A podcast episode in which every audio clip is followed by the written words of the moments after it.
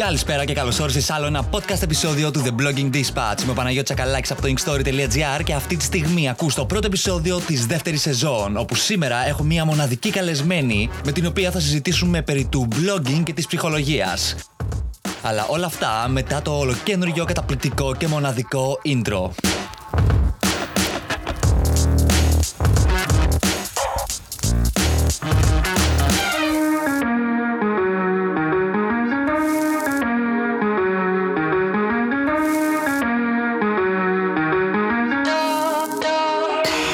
Το The Blogging Dispatch, ένα podcast που επικεντρώνεται στο blogging, το vlogging και το podcasting.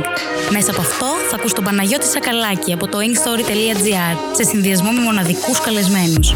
Δεν θες να χάσεις επεισόδιο; Stay tuned ακολουθώντας το The Blogging Dispatch στο Spotify, στο Apple Podcast, στο Google Podcast, στο Castbox και σε όλες τις δημοφιλείς streaming πλατφόρμες.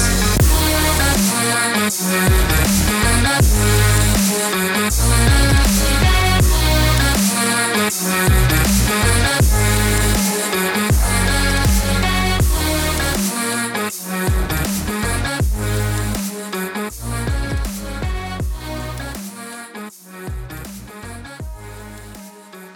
Και επιστρέφουμε στο πρώτο επεισόδιο της δεύτερης σεζόν με την πρώτη καλεσμένη, την Ελένη Τζοανάκη. Ελένη, καλώς όρισες στο The Blogging Dispatch. Γεια σου Παναγιώτη, σε ευχαριστώ πολύ για την πρόσκληση και χαίρομαι πολύ που είμαι εδώ. Εγώ χαίρομαι που βρήκες βασικά το χρόνο και φαντάζομαι πως ε, τώρα πρέπει να είναι και λίγο πιεστικά και πιο δύσκολα με την κατάσταση που ζούμε αυτή τη στιγμή για να κάνουμε το επεισόδιο. Γενικότερα πώς σου φαίνεται που έρχεσαι να μιλήσεις σε ένα blogging ε, podcasting; Μου φαίνεται πάρα πολύ ενδιαφέρον. Έρχομαι έτσι με ενθουσιασμό και μεγάλη περιέργεια να δω τι θα πούμε στη συνέχεια. Ε, ναι, ειδικά αυτό με το blogging και ψυχολογία έχω και εγώ μεγάλη απορία. Πρώτα απ' όλα θέλω να μας πεις λίγο ποια είσαι, τι κάνεις. Μμμ.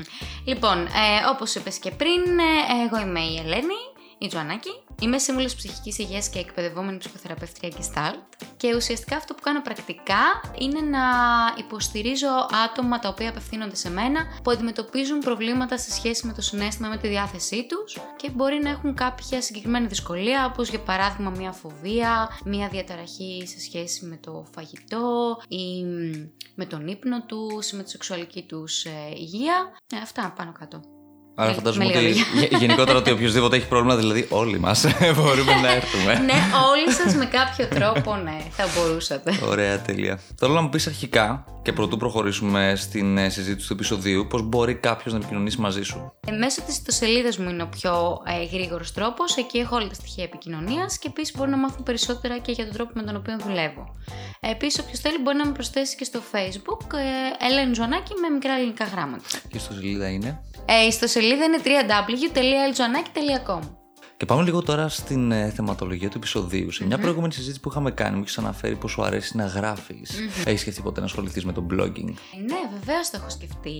Ιδιαίτερα φέτος που ολοκλήρωσα την ιστοσελίδα μου, σκέφτηκα ότι θέλω να γράψω κάποια άρθρα και γενικότερα έχω μια θεματολογία στο μυαλό μου που με ενδιαφέρει. Οπότε άρχισα να ψάχνω περισσότερα σε σχέση με το blogging και έτσι μπήκα και στη δική σου ιστοσελίδα για να μάθω περισσότερα. Και μετά επικοινωνήσαμε κιόλας για να με βοηθήσει σε σχέση με αυτό. Παρ' όλα αυτά, σκέφτομαι ότι είναι κάτι το οποίο θέλει αρκετό χρόνο και αρκετή έρευνα και σε αυτή τη φάση της ζωής μου, να σου πω την αλήθεια, δεν το τολμάω ακόμα. Αισθάνομαι δεν έχω το χρόνο ακριβώς για να αφοσιωθώ και να κάνω τη δουλειά που θέλω, να έχω το αποτελεσμα που θέλω σε σχέση με το blogging. Το blogging είναι η αλήθεια ναι, πως ε, απαιτεί πάρα πολύ χρόνο γενικότερα. Πρέπει να επενδύσεις πολύ χρόνο σε αυτό, ειδικά άμα θέλεις να έχει μεγάλα αποτελέσματα. Ε, αλλά ως ε, ψυχοθεραπεύτρια, πιστεύεις ότι θα έχεις πολλές θεματολογίες να αναφέρεις μέσα από τα πώ σου; Ε, σίγουρα γύρω από την ψυχολογία υπάρχουν πάρα πάρα πάρα πολλά θέματα τα οποία ε, έχει ενδιαφέρον να τα εξερευνήσει κανείς και μπορ- μπορεί να γράψει κανείς για αυτά. Πάρα πάρα πολλά θέματα.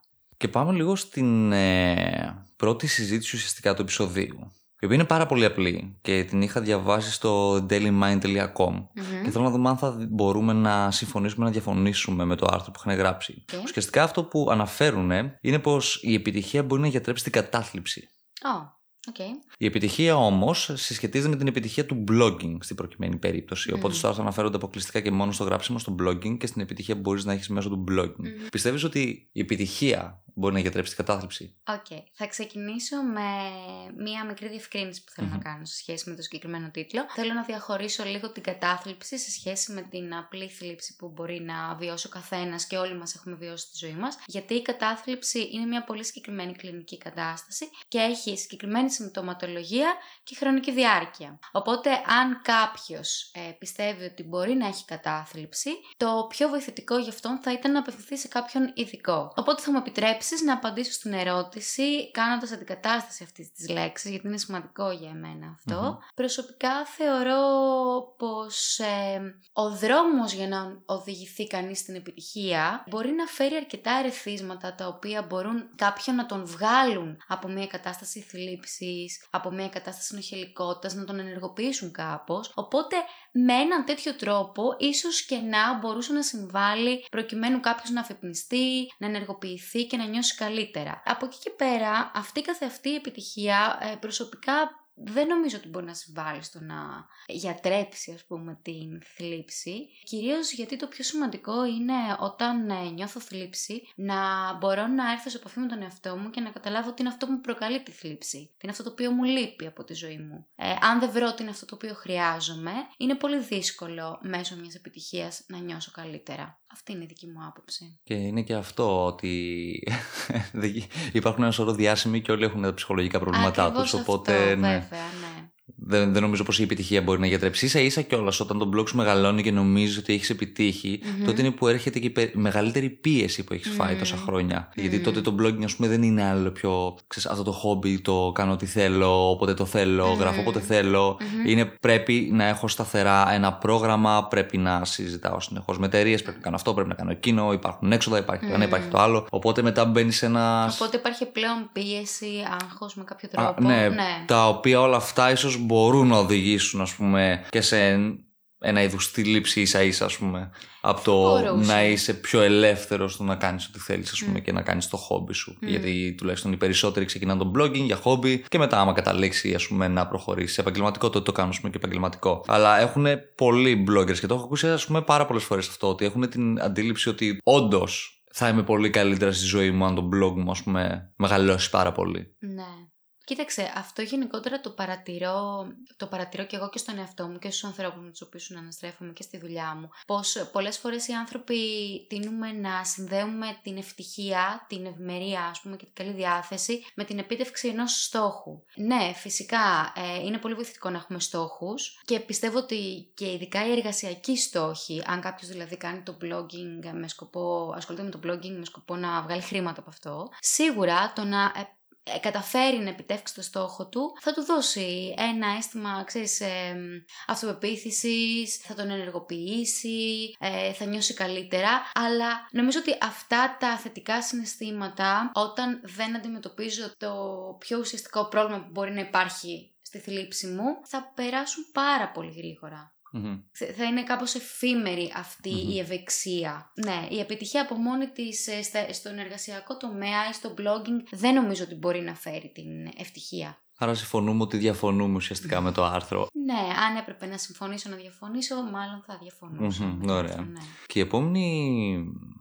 Η επόμενη συζήτηση είναι η εξής. Είναι η ποιήση του ξεκινήματος. Mm-hmm. Ποιος θα ενδιαφερθεί να διαβάσει αυτά που έχω να γράψω. Και είναι κάτι το οποίο ε, είναι ένα πρόβλημα το οποίο αντιμετωπίζουν κυρίως οι καινούργιοι bloggers, οι οποίοι είτε ξεκίνησαν μόλις το ένα καινούριο blog, είτε σκέφτονται να ανοίξουν ένα blog και δεν το ξεκινάνε, πούμε, για ένα πολύ μεγάλο χρονικό διάστημα, γιατί πιστεύουν, πιστεύουν πραγματικά μέσα τους ότι κανένας δεν θα ενδιαφερθεί να διαβάσει αυτά που έχουν να πούνε, να γραψουν Ναι, νομίζω ότι κάθε, κάθε αρχή είναι και δύσκολη Πόσο μάλλον όταν ε, πρέπει να αποτυπώσω ένα δικό μου κομμάτι, ξέρεις, γράφω εγώ, είναι μια δική μου, ένα δικό μου έργο, μια δική μου παραγωγή ουσιαστικά. Και αυτήν θα την εκθέσω σε πάρα πολύ κόσμο και θα πρέπει να τσεκάρω αν κάποιος συμφωνεί, αν κάποιος διαφωνεί, γενικότερα τι απόδοση έχει στο κοινό. Οπότε το άγχος νομίζω και η δυσκολία στην αρχή είναι ένα, μια φυσιολογική κατάσταση. Από εκεί και πέρα, κατά τη γνώμη μου είναι σημαντικό καθένας να έχει στο νου του για ποιο λόγο αποφάσισε να ασχοληθεί με το blogging. Είναι για το χόμπι του, είναι επειδή του αρέσει, ε, το κάνει με σκοπό να είναι η αυριανή του δουλειά. Και από εκεί και πέρα να, να βρει υποστήριξη από το περιβάλλον του για να το κάνει. Okay, Μμμ. ώστε να έχει ένα turbo boost και να ξεκινήσει. Και μπορεί να έρθει και σε επαφή με άλλους bloggers. Βέβαια. Ναι. Να μπει σε κάποια groups, ας πούμε, με bloggers τα οποία στον βοηθήσουν ή την βοηθήσουν. Μμ, ναι, να μπορεί μοιραστεί τη κάνει- δυσκολία ναι, του ακριβώς γενικότερα, αυτό, ναι, το άγχος του. Και από την άλλη πλευρά, άμα μας ακούει αυτή τη στιγμή, πρέπει να γνωρίζει κιόλας ότι υπάρχουν αρκετοί που έχουν αυτό το πρόβλημα, έχουν, Μμμ. υπάρχουν αρκετοί που έχουν αυτή την ανησυχία, ας πούμε. Οπότε είναι κάτι normal. Είναι... Αναρωτιέμαι και αν υπάρχει κάποιος ο οποίος ξεκίνησε ξέρεις, με μια ανάσα και είπε εντάξει θα πάω και θα το κάνω και δεν έχει καθόλου άγχος. Νομίζω ότι δεν γίνεται. Ναι, Στην νο- αρχή όλοι νομίζω έχουν λίγο λίγο πολύ άγχος. όλοι, ναι, δηλαδή πάρε Ναι. και τους σεναριογράφου που θα χωθούν για το τι θα πει ο κόσμος για μια ταινία που έχουν γράψει, η μουσική Μμμ. για τους τοίχου που έχουν γράψει, Μμμ. οι bloggers για τα άρθρα, οι vloggers για τα βίντεο και πάει Ναι, λέγοντας. ναι, ναι. Οπότε ναι, όλοι έχουν αυτή τη ουσιαστικά την πίεση της αρχής. Οπότε... Όλοι αντιμετωπίζουν αυτή τη δυσκολία. Το σημαντικό για μένα είναι να μπορούμε να ξεπερνάμε τη δυσκολία, να βρίσκουμε τη δύναμη, να προχωράμε, να παίρνουμε θάρρος και να βλέπουμε λίγο πώς πηγαίνει το πράγμα. Να μην διστάζουμε δηλαδή, να το, να το κάνουμε. να το Τολμούμε, Μμμ, γιατί όχι. ναι. Και εν τέλει, τι είναι αυτό που φέρνει αυτή την πίεση όμως; Τι την προκαλεί; Μμμ. Μπορεί να την προκαλεί το ότι δεν είναι, να πιστεύεις ότι δεν είσαι καλός στο να κάνεις κάτι, ας πούμε, και δεν θα ενδιαφερθεί ο κόσμος; Νομίζω ότι οτιδήποτε έχει να κάνει με το να εκτεθώ σε Μμ. ένα κοινό έχει αυτό το άγχος. Ε, μ, εγώ, στο- εμένα στο μυαλό μου πηγαίνει πολύ και μ, η κριτική, το τι σχόλια θα ακούσω, το αν θα έχει την απήχηση που θέλω. Κάτι το οποίο θα το συζητήσουμε νομι- ε, ε, εντωμεταξύ και πιο μετά. Μμ. Γιατί ε, στο τέλος του επεισοδίου θα απαντήσουμε και σε ερωτήσεις που μας έχετε κάνει. Α, πολύ ωραία. Αχα, και μία από αυτές συσχετίζεται και μπορεί κάπως να έρθει, ας πούμε. Α, ωραία, οπότε θα Ναι, το ναι, ναι. ξαναδούμε. Οπότε θα στην το πορεία. ξαναδούμε στη Τέλεια. συνέχεια, Πολύ ναι, ωραία. και θα πάμε στην επόμενη θεματολογία του επεισοδίου. Μμμ.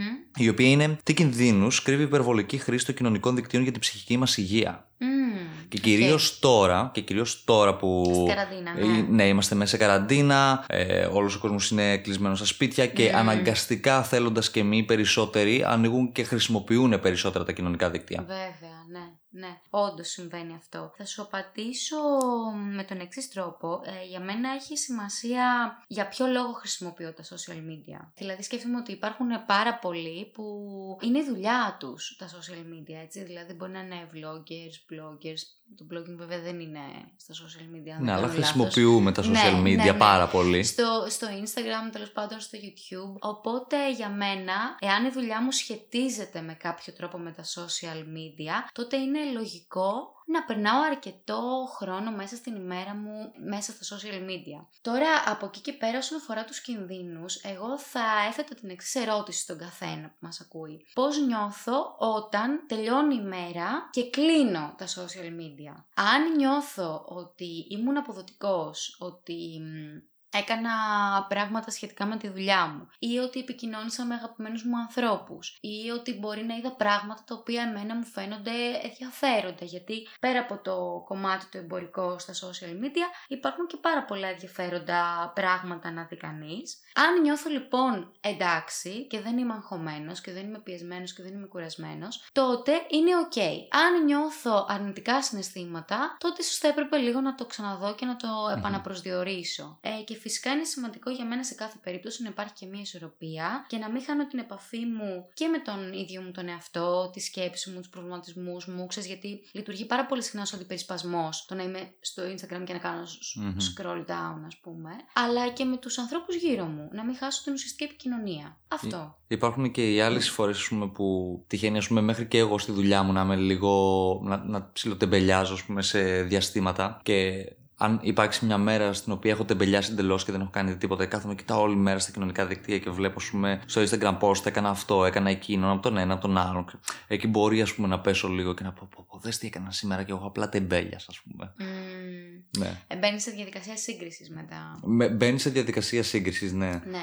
Βέβαια υπάρχει και το άλλο. Μμμ. Του τύπου ότι κάθεσαι και κοιτάς συνεχώς ότι ε, αυτός πήγε εκεί, αυτή πήγε εκεί, έκαναν αυτό, έκαναν εκείνο, έκαναν Μμμ. το ένα, έκαναν το άλλο και συνεχώς βλέπεις τον κόσμο που να κάνει πράγματα Μμμ. και είσαι μέσα και κοιτάς και λες εγώ τι κάνω Ναι. και σε πιάνει αυτό μέσα σου. Αλλά είναι και οι άλλες οι στιγμές όπου μπορείς εκείνη τη στιγμή που λες εγώ τι κάνω, Μμμ. να αφήσεις το κινητό κάτω ή για την ακρίβεια να βγεις από τα κοινωνικά δίκτυα, να πάρεις τηλέφωνο έναν φίλο ή μια φίλη και Μμμ. να πεις οκ πάμε εκεί να κάνουμε αυτό. Μμ.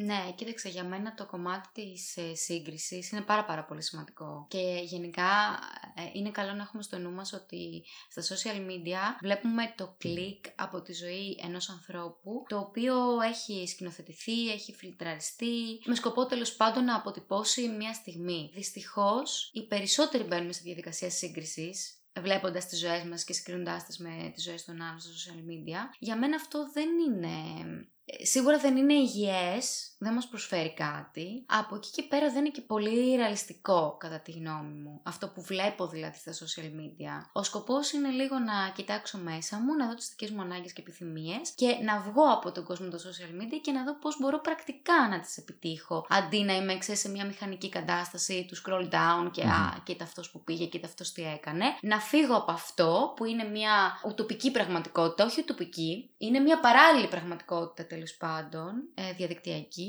και να ασχοληθώ με μένα, με τις δικές μου ανάγκες και με τους δικούς μου στόχους και να ενεργοποιηθώ. Αυτό. Αυτό μου έρχεται τώρα και στο μυαλό που ξέρεις πολλές φορές ακούω, ας πούμε, Παναγιώτη, γιατί ας πούμε, ε, μπορεί να έχει το ίδιο blog με κάτι, ας πούμε, ότι είναι travel bloggers. Παναγιώτη, γιατί εκείνος με το travel blog έχει λίγο λίγο τους followers από μένα ή έχει λίγο παραπάνω κόσμο από μένα, αλλά κλείνει αυτές τις συνεργασίες, κάνει αυτό, κάνει εκείνο, κάνουν εκείνο, mm. κάνουν αυτό, κάνουν το ένα, κάνουν το άλλο. Και εκείνη τη στιγμή μου βγαίνει πάντα και πάρα πολλές φορές να πω ότι σταμάτα να βλέπεις τι κάνουν mm-hmm. και δες πώς μπορείς εσύ να φτάσεις σε αυτό το επίπεδο ή στο επίπεδο που θέλεις εσύ να φτάσεις. Mm-hmm. Mm-hmm πώς μπορείς εσύ να επιτύχεις τους στόχους σου. Γιατί με το να κάθεσαι και να κοιτάς συνεχώς τους άλλους και να κοιτάς και να κοιτάς και να κοιτάς και να λες, Γιατί εγώ δεν κάνω τίποτα; Γιατί εγώ δεν είμαι εκεί; Αλλά δεν κάνεις κάτι για να φτάσεις εκεί. Αφήνεσαι, αφ, αφήνεις τον εαυτό σου ε, να, να μπαίνεις σε, σε, αυτό το πράγμα των κοινωνικών δικτύων που συνεχώς ε, καταπιέζεσαι και νιώθεις εσύ πιο άσχημα γιατί νομίζεις ότι οι άλλοι τα πάνε πολύ καλύτερα με εσένα. Ενώ στην πραγματικότητα μπορείς και εσύ ναι. να τα πας πολύ καλά, εξίσου καλά όσο αυτοί ή ακόμα καλύτερα. Ε, για μένα, στην προκειμένη, στο, στο συγκεκριμένο παράδειγμα που έφερες, σκέφτομαι ότι ο ένας τρόπος να είναι επικοδομητικό όλο αυτό είναι να ψάξω να βρω τι μπορώ να κάνω εγώ που το κάνει ο άλλος ώστε να έχω ένα αντίστοιχο αποτέλεσμα. Όχι απλά να μπαίνω σε μια διαδικασία σύγκρισης και να μένω σε αυτό, αλλά μπορώ ε, φυσικά να αντλήσω παράδειγμα από τους άλλους που είναι επιτυχημένοι σε κάτι το οποίο θέλω και εγώ να κάνω, να μάθω περισσότερες πληροφορίες, να μάθω όντως τι είναι αυτό το οποίο κάνουν και πηγαίνουν καλύτερα και κάπως να ενεργοποιηθώ και να μπω και εγώ σε μια παραγωγική διαδικασία. Γιατί το άλλο νομίζω ότι είναι απλά ψυχοφθόρο, δεν μου προσφέρει κάτι. Ακριβώς αυτό. Οπότε ουσιαστικά τι πρέπει να κάνουμε, πρέπει να, στα... να βάλουμε ένα μέτρο σε όλα. Mm-hmm. Κυρίως στο πόσο χρησιμοποιούμε τα κοινωνικά δίκτυα και για ποιο λόγο τα χρησιμοποιούμε. Mm-hmm. Okay. Οπότε εδώ συμφωνούμε ότι άμα έχει να κάνει για επαγγελματικό σκοπό, έχουμε το OK, ας πούμε, να τα χρησιμοποιούμε παραπάνω, αλλά με το σωστό τρόπο. Ενώ αν δεν έχει να κάνει ε, για επαγγελματικούς λόγους, ας βάλουμε ένα μέτρο καλύτερα.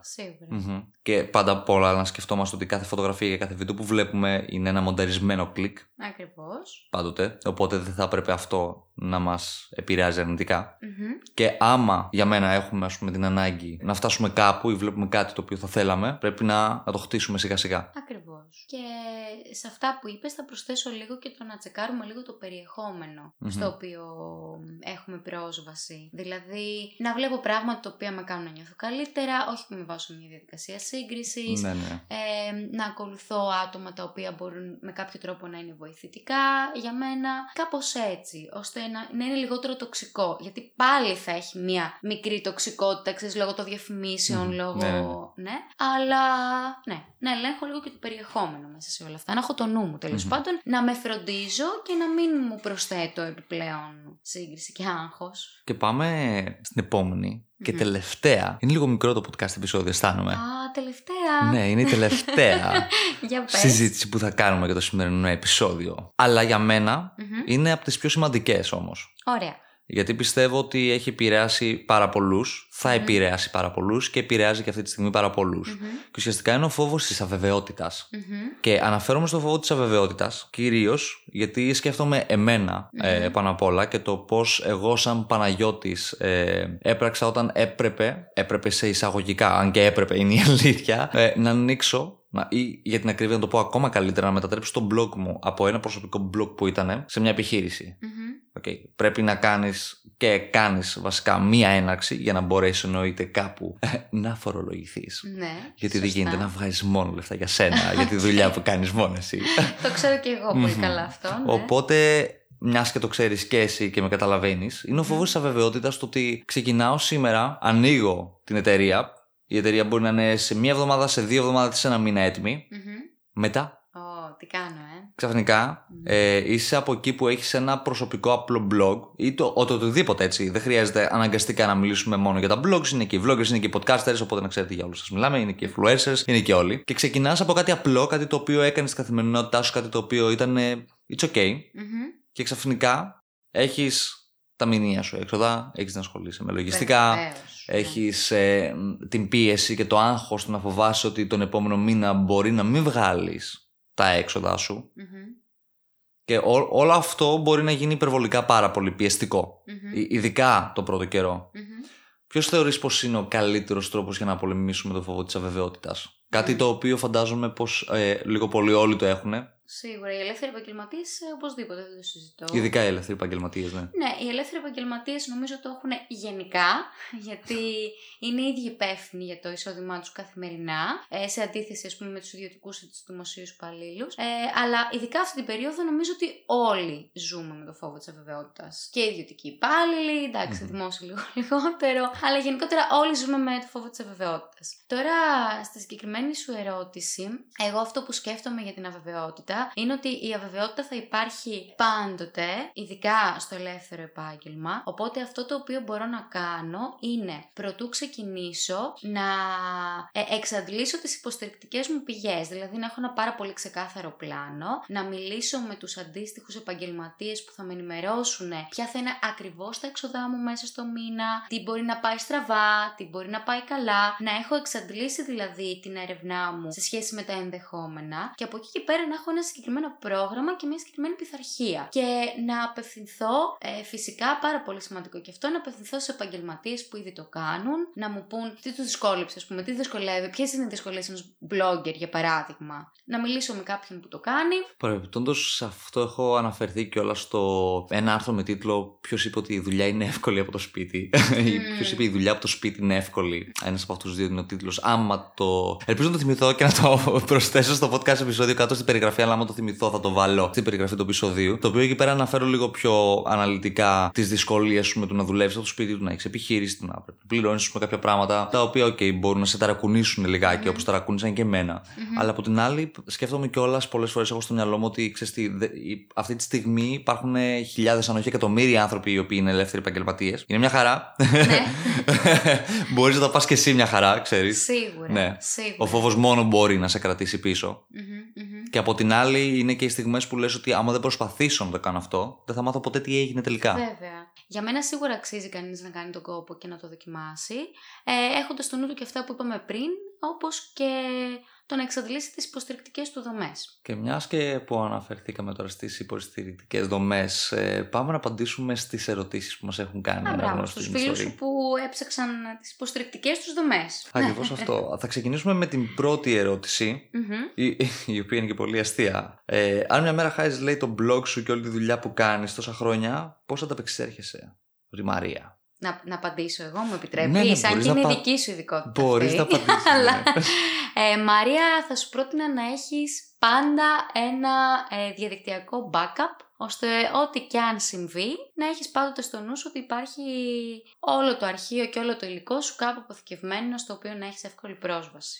Δεν ξέρω, απάντησες σωστά έχεις πάνω. καλύ- με έχεις Σε καλύψει κάλυψα. πλήρως. Με έχεις καλύψει πλήρως, πραγματικά. Χαίρομαι. Α- Απορώ κιόλας πώς τα γνωρίζετε μεταξύ τα διαδικτυακά backups. Ε, δεν γνωρίζω το διαδικτυακά, αλλά τα backup τα έχω Γενικά, χειριστεί εγώ. αγαπητή Μαρία, άμα δεν θέλεις να χάσεις το περιεχόμενο του blog σου σε όποια πλατφόρμα και αν βρίσκεσαι, είτε έχεις podcast κανάλι, είτε έχει vlogging ε, κανάλι, είτε ασχολείσαι με το blogging, δεν έχει απολύτως καμία σημασία. Νομίζω πως λίγο πολύ όλοι πρέπει να κρατάμε κάποια backups. Στα blogs, τα περισσότερα backups τα κρατάνε αυτόματα οι hosting εταιρείες. Μπορείς επίσης να τα κρατήσεις και εσύ, άμα είσαι στο WordPress με κάποιο plugin. Εναλλακτικά, μπορείς να κρατάς backups απευθείας στο OneDrive σου, στο Google Drive σου ή σε οποιαδήποτε άλλη cloud υπηρεσία θέλεις, αρκεί να κρατάς Μμμ, πάντοτε ε, τουλάχιστον, τουλάχιστον μια φορά το μήνα, τουλάχιστον Ακριβώς. Ένα backup, ναι. Ε, νομίζω δεν ξέρω, Πα- ε, δεν ξέρω Παναγιώτη. Ε, υπάρχει και ένα πρόγραμμα το οποίο κάνει αυτόματο backup Αυτό Ε; το κάνεις μέσα. Ε; Ε, ναι, ναι, ναι. Κάτι υπά- ξέρω, υπάρχουν, κάτι ναι, ξέρω ναι, ναι, κι ναι, εγώ, υπάρχουν, Το ναι. οποίο είναι προγραμματισμένο πριν κλείσει τον υπολογιστή σου να σου κρατάει ένα backup. Ε, δεν θυμάμαι καθόλου πώς λέγεται. Α, αυτό, αυτό είναι ναι. Αυτό μπορεί να γίνει για τα Windows, ας πούμε, για παράδειγμα. Μμμ. Α, Για τον οκ. υπολογιστή σου, ναι. Μμ. Αλλά όσο, όσο αφορά ας πούμε, τα blogs κυρίως, τα blogs ας πούμε, τα κρατάνε οι εταιρείες. Ο server στον οποίο φιλοξενείται Μμμ. ένα site θα πρέπει κανονικά να κρατάει μία φορά την ημέρα τουλάχιστον Μμμ. από ένα backup. Όπως για παράδειγμα, στις περισσότερες hosting εταιρείες κρατάνε ούτως ή άλλως και συνήθως κρατάνε τα ξημερώματα. Οπότε οι περισσότεροι κανονικά θα έπρεπε να έχουν διαθέσιμα backups ε, ημερήσια. Αλλά επειδή και κάποιες εταιρείες τα χρεώνουν έξτρα, στην περίπτωση που βρίσκεται κάποιος σε αυτήν την περίπτωση, όπου του ζητάνε περισσότερα χρήματα ας πούμε, για να κρατάνε backups, μπορεί να κρατάει με χίλιους δύο διαφορετικούς τρόπους ε, μόνος του. Και τώρα που το σκέφτομαι, Μμμ. μέσα στην επόμενη εβδομάδα θα έρθει και ένα άρθρο για το πώς να κρατάμε backups. Α, πολύ ωραία. Γιατί νομίζω ναι, θα βοηθήσει αρκετούς στο να, είναι, στο να γράφουν και να είναι πιο ήρεμοι, ότι δεν θα χάσουν το περιεχόμενό τους. Ωραία. Οπότε θα διαβάσω εγώ την επόμενη ερώτηση, Μμμ. την οποία στέλνει η Μαρία η Κόκκινη Καμέλια. Κοκκινικαμέλια.gr παρακαλώ, ναι. Ε, η έκθεση. Το κατά πόσο μπορεί να ξέρει κάποιος κάτι για εμένα και να το χρησιμοποιήσει κάπως. Δεν ξέρω πόσο συγκεκριμένη να γίνω, λέει η Μαρία, γιατί δεν είναι συγκεκριμένο. Είναι ένα αόριστο αίσθημα ανασφάλειας. Οπότε εδώ έχουμε από τη μία την έκθεση, δηλαδή το πώς εκθέτει κάποιος τον εαυτό του στα social media, ας πούμε, Μμμ. και στο blog του, και το αίσθημα ανασφάλειας για το πώς μπορεί κάποιος να χρησιμοποιήσει αυτό το περιεχόμενο, αν κατάλαβα καλά. Ναι, ναι, ναι. Οκ. Ε, έχω στο νου μου αρχικά να πω στη Μαρία και σε όλους ότι είναι πολύ σημαντικό όταν επιλέγω να δημοσιεύσω στο διαδίκτυο ένα περιεχόμενο να είμαι πρώτα απ' όλα εγώ εντάξει με το περιεχόμενο αυτό. Ε, διότι ποτέ δεν ξέρω ποιος θα το διαβάσει, επίσης δεν μπορώ να έχω τον έλεγχο του πώς θα το χρησιμοποιήσει ο καθένας, Μμμ. ούτε και το πώς θα το εκλάβει. Οπότε, ναι, το πρώτο και το πιο σημαντικό βήμα είναι να αισθάνομαι εγώ άνετα με το περιεχόμενο αυτό. Από εκεί και πέρα θα είναι αρκετά βοηθητικό για εμένα κάπως να ε, συμπεριλάβω την ιδέα ότι μ, ο καθένας μπορεί να εκλάβει το περιεχόμενό μου με, τη, με το δικό του τρόπο. Θα βρεθούν άνθρωποι οι οποίοι θα συμφωνούν με αυτό που γράφω, θα βρεθούν άνθρωποι οι οποίοι θα διαφωνούν με αυτό που γράφω, μπορεί να μου κάνουν κάποιο καλό σχόλιο, κάποιο κακό σχόλιο και έτσι κάπως συμβαίνει και στη ζωή μας. Υπάρχουν άνθρωποι που μας συμπαθούν, υπάρχουν άνθρωποι που, μας- που δεν μας συμπαθούν και καλό είναι να έχω στο νου μου ότι ναι, θα... και διαδικτυακά θα συμβαίνει κάτι τέτοιο και είναι εντάξει. Το πιο σημαντικό είναι όμως να αισθάνομαι πρώτα απ' όλα εγώ εντάξει με αυτό που δημοσιεύω. Ακριβώς αυτό θα συμφωνήσω απόλυτα και νομίζω πως έχεις απαντήσει τέλεια στην ε, ερώτηση της Μαρίας. Ε, γιατί η αλήθεια λίγο πολύ είναι πως πρωτού πατήσουμε τη δημοσίευση, Μμμ. δεν μπορούμε να γνωρίζουμε τι θα γίνει. Μμμ. Τώρα για ένα προσωπικό blog, ας πούμε, όπως της Μαρίας, που Μμμ. κυρίως γράφει τις απόψεις της για την καθημερινότητά της, τη ζωή της και για πολλά βιβλία, βι- επίσης, θέλω να reviews πω, γιατί βιβλίων, ναι, διαβάζω θα την έλεγα. ας Κόκκινη πούμε. Καμέλια, βεβαίως. Δεν γίνεται, ας πούμε, πάρε ας πούμε, για παράδειγμα τα βιβλία. Μμμ. Δεν μπορεί σε όλους να αρέσει ένα βιβλίο Όχι βέβαια. και δεν μπορεί να έχει πάντα καλές κριτικές ένα βιβλίο. Μμμ. Οπότε το αν κάποιος ε, θεωρήσει ας πούμε, την κριτική σου, ε, σ- είναι σύμφωνος βασικά με την κριτική σου ή όχι, είναι, είναι ok νομίζω. Μμμ.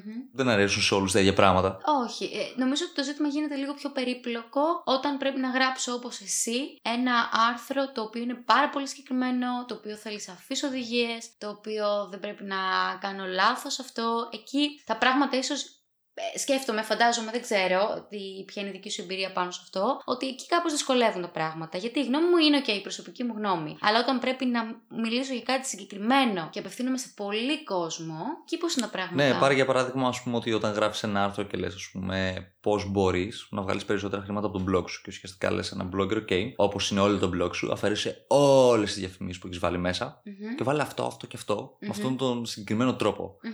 Αν αυτός ο τρόπος δεν πιάσει, εγώ είμαι υπεύθυνος για όλες αυτές τις μέρες που δεν έπιασε αυτός ο τρόπος, Oh. που αυτός ο blogger έχει χάσει τα λεφτά του για όλες αυτές τις Οκ, μέρες. Ναι. Οπότε εκεί τρως μια πολύ πολύ πολύ μεγάλη πίεση προτού δημοσιεύσει ένα άρθρο. Και δεν είναι μόνο αυτό, είναι σε γενικότερες μορφές ότι όταν αναφέρεις επαγγελματικά, όταν αναφέρεις τόσο πολύ σε τεχν- τεχνολογικά, όταν κυρίως εκπαιδεύεις τον κόσμο για να κάνει κάτι, τότε εκεί είναι η τεράστια πίεση που τρως. Οπότε για μένα Μμμ. το να γράψω τις ε, προσωπικές μου απόψεις πάνω σε διάφορα θέματα ε, ή το να κάνω ένα review για ένα βιβλίο ή αν ήμουν travel blogger να έκανα για ένα εστιατόριο, Μμμ. για ένα προορισμό νομίζω θα μου ήταν πολύ πιο εύκολο Μμμ. πολύ πιο εύκολο σε σύγκριση ε, με αυτό που κάνουμε τώρα αυτή τη στιγμή. Ναι. Ναι. Ε, εσύ φέρεις και μία παραπάνω ευθύνη σε σχέση με αυτά τα οποία μοιράζεσαι. Βέβαια, καλό είναι να έχουμε στο νου μας ότι και λάθος να κάνω σε κάτι, σε μία πληροφορία, ε, είναι ανθρώπινο. Ναι, είναι ακριβώς αυτό. Είναι, δηλαδή, όλοι κάνουμε λάθη. Δεν γίνεται να τα αποφευγεί πάντα. Αλίμονο. Ναι, πο- ποτέ δεν ξέρεις τι μπορεί να γίνει. Μμμ. Κάτι το οποίο όμως βέβαια μου φαίνει ε, στην άλλη πλευρά όπου είχα δημοσιεύσει τις προάλλες ένα quote στο Ink Story το οποίο πιστεύει ότι, πιστεύω ότι ταιριάζει απόλυτα με τη συγκεκριμένη συζήτηση το οποίο αναφέρει γράφε χωρίς φόβο, επεξεργάσου χωρίς σύκτο. Ω, χωρίς σύκτο. Χωρίς σύκτο. Μμμ. Το οποίο μου αρέσει πάρα πολύ Μμμ. γιατί άμα ό- όσο μεγάλο και αν είναι ένα άρθρο που έχεις γράψει όσο και αν σε ταλαιπώρησε ένα άρθρο που έχεις γράψει η τελική επεξεργασία που θα κάνεις αυτό θα είναι αυτή που θα σε ανακοφίσει με το που πατήσεις τη δημοσίευση ή αυτή που θα σου, δεν θα σε αφήσει να κοιμηθείς στο με το βράδυ Μμ. αν δεν είσαι σίγουρος για το τι έχεις γράψει. Οπότε, αγαπητή Μαρία, γράφε χωρίς φόβο, επεξεργάσου χωρίς σύκτο. Και πάμε στην επόμενη ερώτηση, η οποία είναι από ανώνυμο ή ανώνυμη και, αν- ε, και ρωτάει πώς το κυνήγι των likes μπορεί να επηρεάσει τη σχέση μεταξύ δημιουργών, ακόμα και όταν πρόκειται για επίπεδο χόμπι. Δεν υπάρχει δηλαδή οικονομικό όφελος. Ναι. Ε, εδώ εστιάζω στο, στη λέξη χόμπι και αναρωτιέμαι ε, για ποιο λόγο το κυνήγι των likes να με απασχολήσει αν πρόκειται για χόμπι; Αν είναι χόμπι, δεν υπάρχει ανταγωνισμός. Δεν θα έπρεπε θεωρητικά να Ναι. υπάρχει ανταγωνισμός. Εγώ νομίζω ότι ίσως λίγο πολύ σε όλους όσοι δημιουργούν περιεχόμενο και το κοινοποιούν και έχουν στόχο να πάρουν το περισσότερα like, μπορεί να αναπτύξουν ένα αίσθημα ανταγωνισμού. Βέβαια είναι και το άλλο που λένε ότι δεν μπορείς να ανταγωνιστείς με κάποιον που περνάει καλά. Α, βέβαια, ναι. Ναι. Θα μπορείς να το δεις και έτσι. Και επίσης είναι ότι μπορείς να δεις και τον ανταγωνισμό διαφορετικά. Δεν είναι Μμμ. ανάγκη να βλέπεις πάντα ε, ανταγωνισμό μπροστά σου. Μμμ. Για παράδειγμα, κάθομαι και βλέπω πολλές φορές πελάτες ή τε, bloggers, ή vloggers ή podcasters να βλέπουν ένα ε, παρόμοιο κανάλι το οποίο γράφει ας πούμε, για παρόμοια θέματα και κατευθείαν να το θεωρήσουν ανταγωνιστικό. Μμμ. Κατευθείαν. Μμμ. Θα μου πεις από την άλλη, αν προσπαθείς να βγάλεις λεφτά από αυτό, καλά κάνεις και το βλέπεις ανταγωνιστικά. Μμμ. Αλλά υπάρχει και η άλλη πλευρά των πραγμάτων για μένα που ήμουν πάντα της άποψης ότι έβλεπα καμιά φορά κάποιον blogger ας πούμε, να γράφει για το blogging, το vlogging, το podcasting και έπαιρνα το άρθρο και το δημοσίευα και στο δικό μου blog. Γιατί, πρώτον, ήξερα ότι συνεχίζω με αυτόν τον τρόπο να παρέχω πάλι ποιοτικό περιεχόμενο στους αναγνώστες μου, που Μμμ. ουσιαστικά μπαίνουν για να διαβάσουν για, αυτά, τα- για αυτές τις θεματολογίες. Οπότε είτε τις διαβάσουν από μένα είτε από κάπου αλλού. Σημασία έχει αν δεν έχουν μάθει κάτι στο τέλος της ημέρας από το άρθρο που θα έχουν διαβάσει, το podcast επεισόδιο που θα έχουν ακούσει, το βίντεο που θα έχουν παρακολουθήσει και πάει λέγοντας. Οπότε μπορείς ουσιαστικά αντί να το δεις ανταγωνιστικά, να το δεις με, με πιο θετικό τρόπο. Ναι, με ένα αίσθημα συνεργασίας. Εγώ κάπως έτσι το Ναι, ακούω. ακριβώς αυτό. Ναι, ότι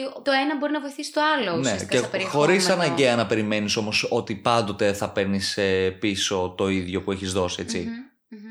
Ναι, ε, συμφωνώ πάρα πολύ με αυτό που λες και μου ήρθε στο μυαλό και αυτό που σκέφτομαι εγώ ότι το μόνο άτομο με το οποίο μπορώ να ανταγωνιστώ είναι ο εαυτός μου και να σκέφτομαι πώς μπορώ εγώ να βελτιώνω το περιεχόμενο μου και εγώ να γίνομαι καλύτερος. Από εκεί και πέρα, αν όντως αναπτύσσεται ένα αίσθημα ανταγωνισμού μεταξύ φίλων για παράδειγμα, καλό είναι να κάτσω λίγο να σκεφτώ τι ακριβώς συμβαίνει εκεί και αν έχω εγώ κάποιες άλλες προσδοκίες και βλέπεις από το συγκεκριμένο κομμάτι. Για ποιο λόγο δηλαδή εφόσον είναι χόμπι Μμμ. εμένα να με, ε, να με ενοχλεί κάπως. Να κάτσω λίγο να το σκεφτώ, να το εξεργαστώ. Και από την άλλη μπορείς να παρακολουθήσεις και κάτι. Για παράδειγμα, οκ, ε, με ανησυχεί, το βλέπω ανταγωνιστικά.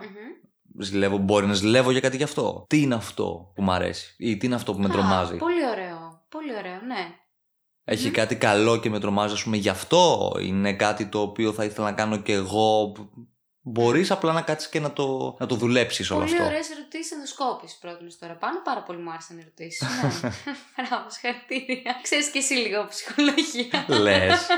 Είναι, είναι λίγο μέρος της δουλειάς μας και εμάς. ναι, βέβαια είναι. Δεν το συζητώ. Γιατί εντάξει, πρέπει στα σχόλια να ξέρεις να απαντήσεις σε αυτόν που Μμμ. το έχει χάσει τη γη κάτω από τα πόδια του, γιατί έχει γίνει μια αναποδιά ή οποιαδήποτε κι αν Ακριβώς, είναι. Και πώς να το χειριστείς, βέβαια. Α, σειρά μου τώρα λοιπόν.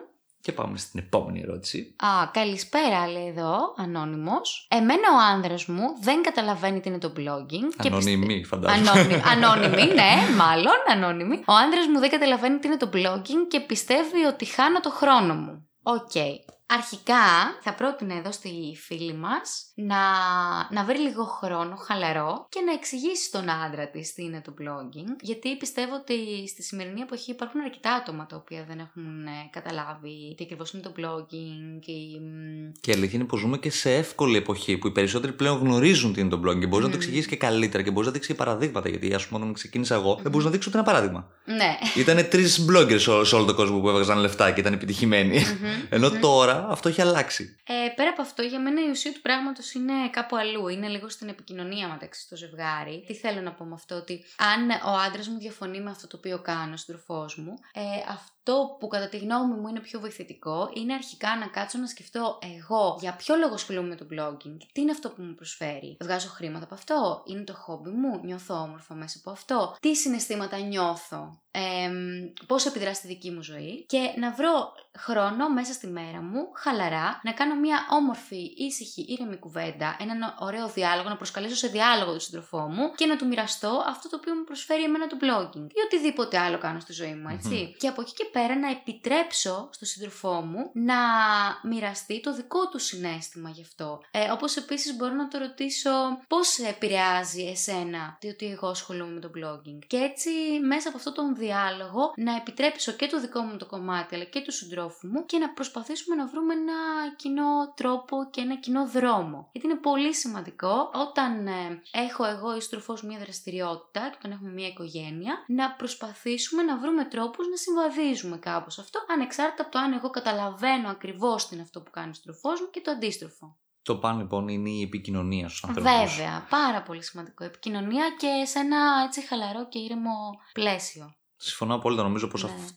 Διάλογος και ναι, ναι, ναι. να επιτρέπω, να επιτρέπω. Αυτή είναι η καλύτερη απάντηση νομίζω Ναι. που μπορούμε να δώσουμε στην προκειμένη περίπτωση. Μμ. Από εκεί και πέρα σίγουρα μπορούν να παίζουν κι άλλα ε, πράγματα από πίσω, αλλά αυτό είναι κάτι το οποίο φαντάζομαι το οποίο το βλέπεις και εσύ στη δουλειά σου πιο εσωτερικά, ας πούμε, πιο βαθύτερα. Μμμ. Ναι, και ε, να πω βέβαια ότι αυτό μέσα από το διάλογο, οτιδήποτε και αν υπάρχει εκεί, Μμμ. μέσα από το να προσκαλέσω σε διάλογο και να επιτρέψω την αντίθετη γνώμη, να, τη- να μπορώ δηλαδή να την ακούσω, να την αντέξω και να τη συζητήσω, ε, βγαίνουν βγαίνουν πράγματα. Δηλαδή μπορώ εκεί να ανακαλύψω τι ακριβώς συμβαίνει. Με μερικές ερωτήσεις έτσι που μπορώ να, να διερευνήσω τι Μμμ. ακριβώς συμβαίνει στο σύντροφό μου και τον ενοχλεί, ας πούμε, αυτό που κάνω. Και πάμε λοιπόν στην επόμενη ερώτηση, η οποία είναι η πρώτη τελευταία ερώτηση. Μμμ. Μπορείς να είσαι blogger ενώ δεν είσαι κοινωνικός; Ε. Πάλι ε, είναι από ανώνυμο ή ανώνυμη ερώτηση. Εγώ θα πω, χωρίς να ξέρω για το blogging, ε, ότι μπορείς να είσαι τα πάντα αν δεν είσαι κοινωνικός. Δεν ξέρω αν ε, πού μπορεί να σταθεί εμπόδιο το αν είμαι κοινωνικός. Εγώ θα το έλεγα με έναν πολύ απλό τρόπο του τύπου ότι άμα δεν είσαι κοινωνικός, είσαι OK. Γράφε τα άρθρα σου, κλείσει τα σχόλια να μην, να μην σε ενοχλούν κιόλας. Μμμ. Κλείσει τα email να μην σε ενοχλούν κιόλας, άμα δεν θέλεις Μμμ. να απαντάς. Ενώ άμα είσαι κοινωνικός, ας τα όλα ανοιχτά. Μίλα με τους πάντες, μίλα με τα πάντα. Αν και πιστεύω Μμμ. ότι το blogging μπορεί, να, για- όπως και εμένα, όπως και στους περισσότερους που γνωρίζω, νομίζω πως πλέον δεν μπορώ να βρω έναν blogger ο οποίος ε, ασχολείται με το blogging χρόνια και να του πω ότι, ξέρεις τι, αυξήθηκε η, αυξήθηκε η κοινωνικότητά σου, αυξήθηκε ο τρόπος, ε, ε, έγινες μήπως πιο κοινωνικός, πιο κοινωνική μέσα από το blogging. Μμμ. Είμαι σίγουρος πως οι περισσότεροι θα πούνε ναι και είμαι σίγουρος πως οι περισσότεροι θα έχουν να αναφέρουν και κάποια άτομα τα οποία έχουν γνωρίσει και τα οποία έχουν μείνει φίλοι για μια ζωή. Α, πολύ ωραίο αυτό. Ναι.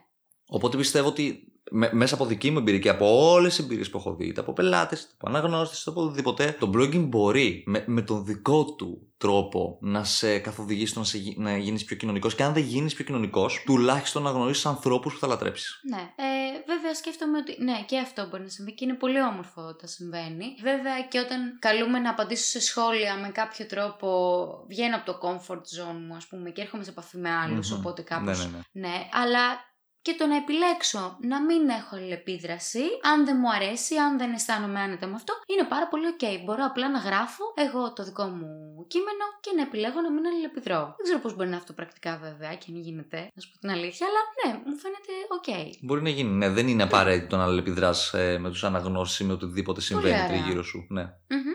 Οπότε μπορείς να είσαι κοινωνικός, μπορείς να είσαι αντικοινωνικός, μπορείς να είσαι ό,τι θέλεις. ναι. Αν σου αρέσει το Αν σου blogging, αρέσει, κάνε, ναι, ναι, ναι. Κάνε αυτό που σου ασχολήσου αρέσει. με το ναι. blogging. Ε, και πάμε στην τελευταία ερώτηση λοιπόν, που μας τη γράφει ο Αργύρης από τους Trip Flakes. Ζούμε πλέον στην εποχή της υπερπληροφόρησης και της υπερμετάδοσης πληροφοριών. Πώς θα μπορέσουμε να κρατήσουμε ακμαία την ψυχολογική μας υπόσταση, ακόμα και όταν η επισκεψιμότητα στο blog ή podcast μας δεν ανταποκρίνεται συγκριτικά με την αξία που έχουμε βάλει στο περιεχόμενό του; Μήπως θα ήταν καλό να μην κοιτάμε τα νούμερα τόσο; Πολύ καλή ερώτηση από Πολύ τον καλή Αργύρη. ερώτηση, Αργύρη. Ευχαριστούμε. Πολύ καλή ερώτηση, ναι. Ε, η- αυτό με τα στατιστικά Μμμ, δεν είμαι σίγουρος για το τι να πω, γιατί δεν είμαι ο άνθρωπος που κοιτάει τα στατιστικά του. μμμ. Όταν κοιτάω τα στατιστικά, για μένα η καλύτερη συμβουλή που μπορώ να δώσω γενικότερα σε κάποιον είναι ότι μην κοιτάς συνεχώς τα στατιστικά. Όταν τα κοιτάς, κατανόησέ τα. Α, πολύ ωραίο. Μμμ. Ναι. Είναι ο καλύτερος τρόπο. Δεν χρειάζεται να τα κοιτάς συνεχώς. Άμα τα κατανοείς, μπορείς να καταλάβεις για ποιο λόγο η δουλειά σου δεν, α- ε, δεν αποδίδει έτσι Μμ. όπω θα ήθελες να αποδώσει. Οπότε ουσιαστικά κοιτάω τα στατιστικά με σκοπό να βρω τι είναι αυτό το οποίο δεν δουλεύει πολύ καλά και να το διορθώσω. Ακριβώς αυτό. Τα στατιστικά Οκ. είναι ο ευκολότερος τρόπος για να Μμμ. μάθεις τι συμβαίνει με το περιεχόμενο που έχεις. Μμμ. Δεν έχει σημασία σε τι μορφή είναι αυτό το περιεχόμενο. Σημασία έχει ότι έχεις αυτά τα στατιστικά, μπορείς να τα κοιτάξεις, μπορείς να τα παρακολουθήσεις, μπορείς να δεις τι άποψη έχει ο κόσμος ε, για το περιεχόμενό σου, πόσο χρόνο έκατσαν και το είδαν ή το άκουσαν ή το Μμμ. διάβασαν, αν βγήκανε, αν ξαναμπήκανε. Μπορείς να δεις μια ολόκληρη γκάμα στατιστικών η οποία μπορεί να σε βοηθήσει και να επιλύσει το κάθε πρόβλημα ή την κάθε απορία που έχεις. Οπότε ο καλύτερος τρόπος δεν είναι να μπαίνεις όλη την ώρα και να λες: Α, ε, αυτό το μήνα είχα 1500 ακροατές και δεν είχα 2000. Γιατί; Ναι. Βρες για ποιο λόγο είχες αυτό το μήνα 1500 και όχι 2000. Μμμ.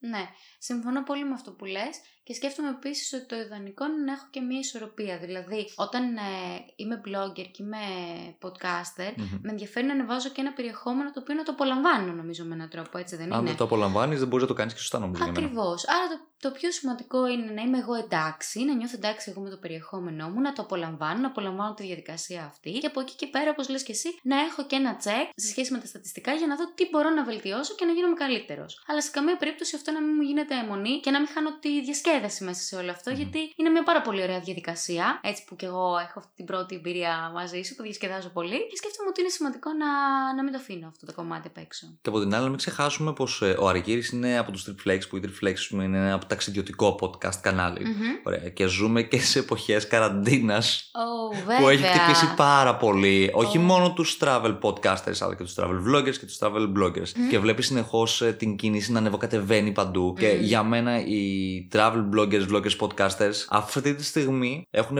πάρα πολύ μειωμένη κίνηση συγκριτικά με το τι είχαν, ας πούμε, πριν ένα χρόνο. Ναι. Έχει περάσει ένας χρόνος, ναι.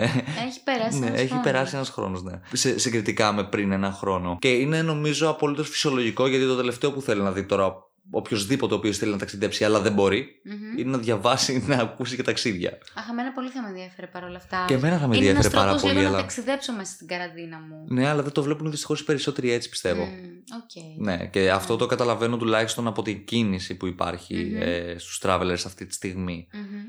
Οπότε, ναι, θα μπορούσαμε να φταίει κάλλιστα και η κατάσταση στην οποία βρισκόμαστε. Αλίμονο, εγώ δεν το συζητώ. Σίγουρα, σίγουρα φταίει ως ένα πολύ μεγάλο σημείο. Μμμ.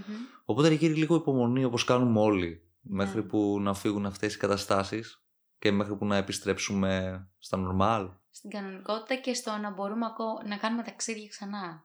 Πολλά ταξίδια. Ταξίδια, ναι. Να κάνουμε ταξίδια, να ακούμε τα podcast σας, να βλέπουμε τα βίντεο σας, να διαβάζουμε τα άρθρα σας από όλους σας τους αγαπητούς travelers και να συνεχίσουμε να κάνουμε αυτό που αγαπάμε όλοι χωρίς, Εμπόδια. χωρίς εμπόδια. Χωρίς, Χωρίς εμπόδια, ναι. Χωρίς εμπόδια. Και αυτή είναι λοιπόν η απάντησή μας στον Αργύρι από τους ε, Trip Flakes και θα κλείσω εδώ πέρα το podcast επεισόδιο αναφέροντας Μμμ. φυσικά πως ε, το δεύτερο επεισόδιο της δεύτερης σεζόν του The Blogging Dispatch έχω δει υπέροχες καλεσμένες και είναι φυσικά όπως αρκετοί τις γνωρίζετε η Κατερίνα και η Κάλλη από το anthomeli.com και το greektravelfamily.com οπότε stay tuned μέχρι το επόμενο επεισόδιο. Δεν έχετε κάνει εγγραφή στο Spotify, στο YouTube, ε, στο, στο Castbox και στις εκατοντάδες streaming πλατφόρμες που υπάρχουν αυτή τη στιγμή. Κάντε στην αγαπημένη σας. Ελένη, σε ευχαριστώ και πάλι που ήρθες ε, στο podcast επεισόδιο και, πρώτο- και πάνω απ' όλα στο πρώτο επεισόδιο της δεύτερης σεζόν που για μένα είναι πολύ σημαντική η δεύτερη σεζόν. Σε ευχαριστώ πάρα πολύ Παναγιώτη για τη φιλοξενία πέρασα πάρα πολύ ωραία. Ε, πέρασες όντως πολύ ωραία. Πέρασα πάρα Γιατί πολύ εγώ πέρασα πάρα πολύ καλά, δηλαδή ειδικά για δεύτερη σεζόν. Είχε